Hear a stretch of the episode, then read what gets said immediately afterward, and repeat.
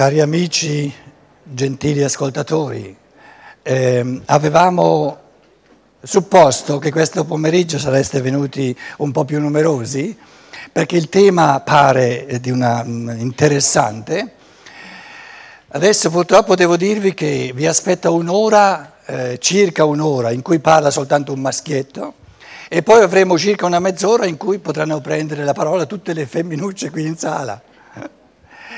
Non è che la cosa sia distribuita tanto bene, però insomma, eh, questa volta facciamo a meno di fare la pausa, così che eh, il discorso resta caldo, anche perché non abbiamo tempo. Tre incontri al giorno sono, sono un po' micidiali. Allora, cerco di esprimere alcuni pensieri fondamentali, quelli che c'erano già stamattina e ieri sera, si ricordano che io dicevo, l'umanità, tutti noi ci troviamo a una grossa svolta, naturalmente sia sempre una svolta quando non si sta fermi, però c'è nell'umanità la percezione di, um, di un certo dislivello tra l'esubero del fare, che noi chiamiamo materialismo, dove gli esseri umani fanno tantissime cose, vedi il mondo della scienza, soprattutto il mondo della tecnica, tutte le conquiste della tecnica. Allora le, le, le braccia e le gambe no, si muovono molto di più che non le teste. E per quanto riguarda la conoscenza, per quanto riguarda, voi mi direte però, in fatto di scienze, di, di, di indagini scientifiche siamo andati molto avanti, certo. Siamo andati molto avanti per quanto riguarda la conoscenza del mondo materiale. E già ieri, stamattina dicevamo, c'è una certa percezione, i nostri giovani ci evidenziano questa percezione dell'urgenza di fare dei passi in avanti anche nella conoscenza, non meno scientifica, perché soltanto una conoscenza che è scientifica ci convince, anche di ciò che non è materiale. Un esempio fondamentale, importantissimo di qualcosa che non è materiale, con la domanda se si può o non si può conoscerlo scientificamente, sono i rapporti umani, particolarmente questo pomeriggio il rapporto tra l'uomo e la donna, il rapporto tra il maschile e il femminile. Quando noi vediamo, eh, come dire, adesso eh, spese, posso cancellare, vero? Ormai è già fatto, ormai è già sparito. Ehm, allora, questo lo metto qui, il cancellino. Se noi guardiamo, come dire, questo, questo qui, questo qui e qui vediamo se mi riesce bene il femminile un pochino più così, ecco un po'. Allora, qui lui ve lo scrivo in modo che ci capiamo e lei. Se noi guardiamo a ciò che si vede esteriormente, cosa abbiamo? La materialità in fatto di materialità vedi l'anatomia, vedi la fisiologia, vedi la medicina, eccetera. Conosciamo tante cose, tantissime cose sul corpo, chiamiamola la realtà del corpo. Però quando parliamo di rapporti, il rapporto non è quello che si vede. Io ho messo lì lui e lei, le persone A e B. Che rapporto hanno? In che rapporto sono? Ecco la cinepresa, mica. La cinepresa ti dà tutto quello che è visibile, che è materiale, ma non ti dà il rapporto. Con questo voglio dire che il rapporto è una, una enorme realtà non sensibile, non visibile agli occhi, cioè sono i pensieri che vanno indietro avanti, i sentimenti che vanno indietro avanti, le volizioni, si diceva una volta, gli atti di volontà, cioè gli ideali, gli ideali comuni, volizioni sono, ideali sono volizioni, ideali, cioè, tutto ciò che di non materiale si muove tra queste due persone.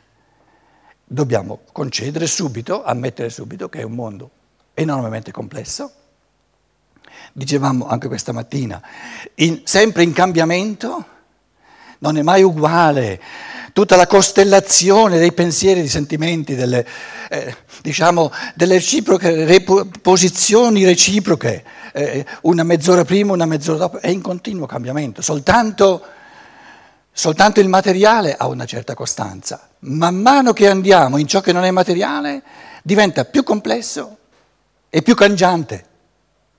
E questo complica le cose.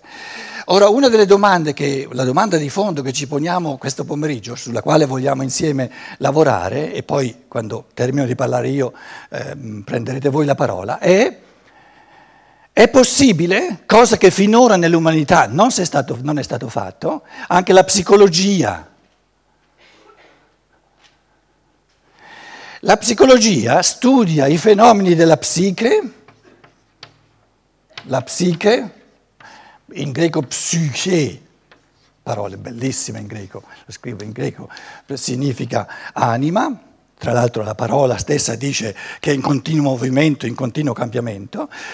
La psicologia è semiscientifica, la, la psicologia tradizionale, e non può essere altro che semiscientifica, perché studia i fenomeni dell'anima non per percezione diretta dei fenomeni dell'anima, ma in quanto si manifestano attraverso il corpo.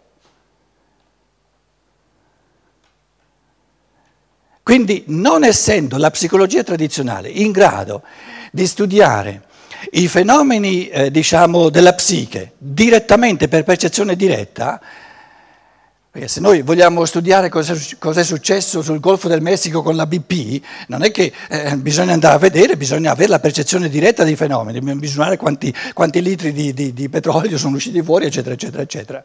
No? La psicologia si basa sul modo in cui per esempio, attraverso la parola, la parola è qualcosa di sensibilmente percepibile. Voi mi, mi, mi, percepite sensibilmente, non avete bisogno di essere iniziati, di percepire il sovrasensibile per percepire quello che sto dicendo. Quindi la psicologia tradizionale, psicologia tradizionale, è semiscientifica rispetto per esempio alla, alla biologia, alla chimica, nel senso che studia fenomeni dell'anima soltanto in quanto si manifestano attraverso il corpo, il corpo come, come, risultato di cammini dell'anima, si manifestano attraverso i gesti, attraverso le azioni che una persona fa. Se uno si comporta così, allora deve essere un, deve essere un collerico, per esempio. No? Però la collericità non viene percepita direttamente. Ora, siccome un secolo fa circa, Son, devo fare dei riassunti perché non posso come dire, spiegare le cose troppo a lungo, altrimenti dovreste stare, stare seduti qui cinque ore come minimo. Eh, un, un, un, secolo fa è successo un fenomeno, eh, diciamo nell'Europa centrale, ehm, sull'ala del, del, linguaggio tedesco, se volete, un discorso che ci porterebbe eh, un po' più in là eh, questa scienza dello spirito non è, non è legata al popolo tedesco, è legata alla lingua tedesca, perché questa lingua diciamo, con, permette di esprimere certe realtà spirituali in un modo più articolato che non altre lingue. Allora un secolo fa è saltato fuori un individuo, un fatto culturale, secondo me, di enorme spessore, il quale dice Cari signori, cari signore, eh, mi dispiace, ma io, io, vedo direttamente ciò che avviene, li vedo direttamente questi sentimenti, questi, questi pensieri, eccetera, eccetera. Un, un, un pinco pallino che, che, che ha cominciato a sfornare un sacco di cose in base alla percezione diretta dell'invisibile. A lui questo ci comporta la domanda, è possibile conoscere scientificamente ciò che vive nell'animo? E la risposta è è possibile soltanto se fosse possibile percepire direttamente sentimenti, emozioni, la realtà dei pensieri, gli ideali, come, come si comportano gli ideali, eccetera, eccetera, eccetera. Allora, dicevamo che un rapporto, questo pomeriggio è il rapporto lui e lei, uomo e donna, no? qui diciamo spazialmente attorno, c'è, c'è tutto un mondo di anima e di spirito Tante cose, ognuno dei due ce l'ha individuale e tante cose sono comuni, forze comuni, diciamo eh, modi di favorirsi a vicenda o di mettersi bastoni fra le ruote a vicenda. Insomma, dove ci sono due persone, c'è, c'è tantissimo di, di, realtà, di anima e di spirito. Ehm, che si può cogliere soltanto spiritualmente. Naturalmente c'è lo scienziato classico che dice ma tu sei matto, non esiste che si percepisce direttamente lo spirituale, anzitutto non sa neanche che cos'è lo spirituale, no? già lo dicevo ieri sera, poi addirittura percepirlo direttamente. E quindi dice no, sei matto, punto e basta, lì finisce il discorso. Se invece noi non siamo così dogmatici da, da voler dire non è possibile, allora vediamo un pochino che cosa ha da dire questo, questo Rudolf Steiner. E io vi dicevo, importante per l'umanità di oggi è di vedere se ci sono conoscenze nuove. Già ieri, stamattina abbiamo visto eh, che cosa può saltare fuori se eh, sia in grado di avere in mano delle conoscenze nuove. Allora questo pomeriggio vorrei proporvi, però qui ho bisogno del colore verde se lo trovo, colore verde. Eh, non ce l'ho uso quello, uso quello blu. Um,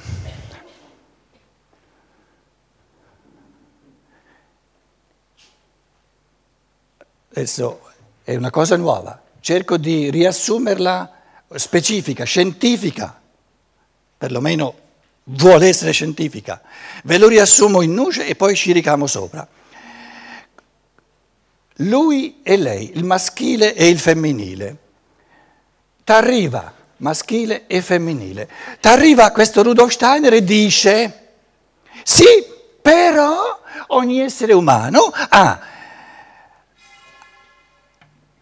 mi sta dando ragione, eh?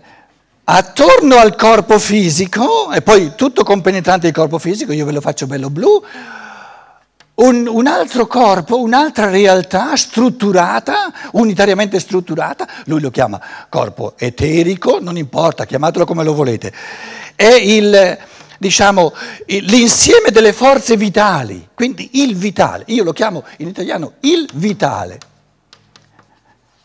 Questo è il vitale in lui e in lei tale e quale. Queste, queste forze eteriche vitali compenetrano tutto il fisico, es- esuberano un pochino. Se uno lo vedesse sovrasensibilmente, no? lo vedrebbe esuberare un pochino tutta la, da, proprio la, la silhouette del, della persona. No? E dice, cari signori, cari signori, mi dispiace, anzi non mi dispiace per niente, così come il maschio ha un corpo fisico maschile, così il suo corpo eterico è femminile. E così come la donna ha un corpo fisico femminile, così il suo corpo eterico è maschile. E beh, e beh che mi dice? E adesso le cose diventano interessanti. Spannend wird es. Interessante. Adesso, quando io dico maschile e femminile,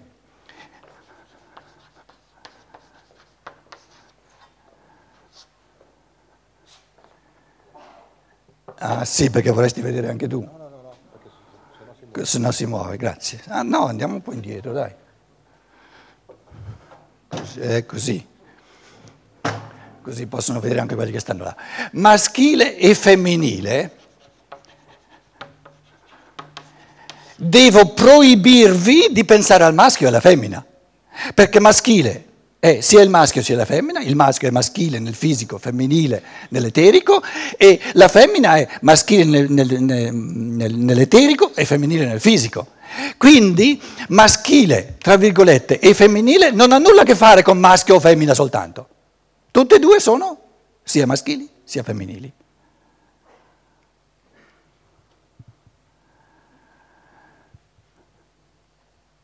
Cosa vuol dire maschile? Cosa vuol dire femminile? Sia che, sia, sia che il maschile sia nella donna, nel suo corpo eterico, sia che il femminile sia nell'uomo, nel suo corpo eterico. L'uomo è nel suo corpo eterico femminile, la donna è nel suo corpo eterico maschile. Maschile vuol dire è una, una terminologia antica, che poi eh, Le cose si complicano perché noi abbiamo una società, una cultura patriarcale, dove il maschile domina in un modo micidiale. E sono sicuro che tutte le donne qui in sala mi daranno ragione. Aspettate, lasciatemi finire, poi fatevi sentire, eh? perché è una cosa atroce sul maschile e femminile lasciare parlare un maschietto per tutta, una, per tutta una, una, un'ora. No? Poi vi farete sentire. Allora, nella terminologia classica si diceva maschile, per esempio il cielo è maschile, il sole, la terra è femminile. Maschile significa ha una forza di iniziativa, il maschile è creatore, il maschile fa sempre nuovi inizi delle cose. Il femminile invece è la qualità, la, diciamo, la posizione in tutti i campi della vita di accogliere, di ricevere della costanza. Quindi, un, se volete, della passività, ma non in senso negativo, dell'accogliere, del ricevere. Perché quando uno dice io vorrei fare questa cosa, nel dire io vorrei fare questa cosa è maschile, una, voler fare una cosa è una posizione maschile, sia che lo dica la donna sia che lo dica l'uomo, perché è una cosa nuova. Ci vuole iniziativa, ci vuole forza di volontà. La forza di volontà che comincia qualcosa sempre, è, ha un carattere maschile, però se non c'è nessuno che dice ti aiuto, eh, non ce la fa a farlo. Quindi noi non stiamo dicendo che non è, bisogna proibirsi in modo assoluto di appiccicarci una, una, un, diciamo una, una, targhetta morale e dire che l'uno è meglio dell'altro. No, sono tutte e due, sono due qualità polari e tutte e due sono necessarie. Perché se non ci fosse nessuno che mm, maschilmente, diciamo, come vuol fare cose sempre nuove, in una ditta per esempio, eh, l'evoluzione non ci sarebbe, non si andrebbe mai avanti. D'altro canto, se fosse, se tutti volessero soltanto cominciare cose nuove e nessuno volebbe, volesse aiutare colui che vuole fare qualcosa di nuovo, neanche in quel modo lì. Quindi tutte e due le posizioni sono necessarie. Adesso vediamo un pochino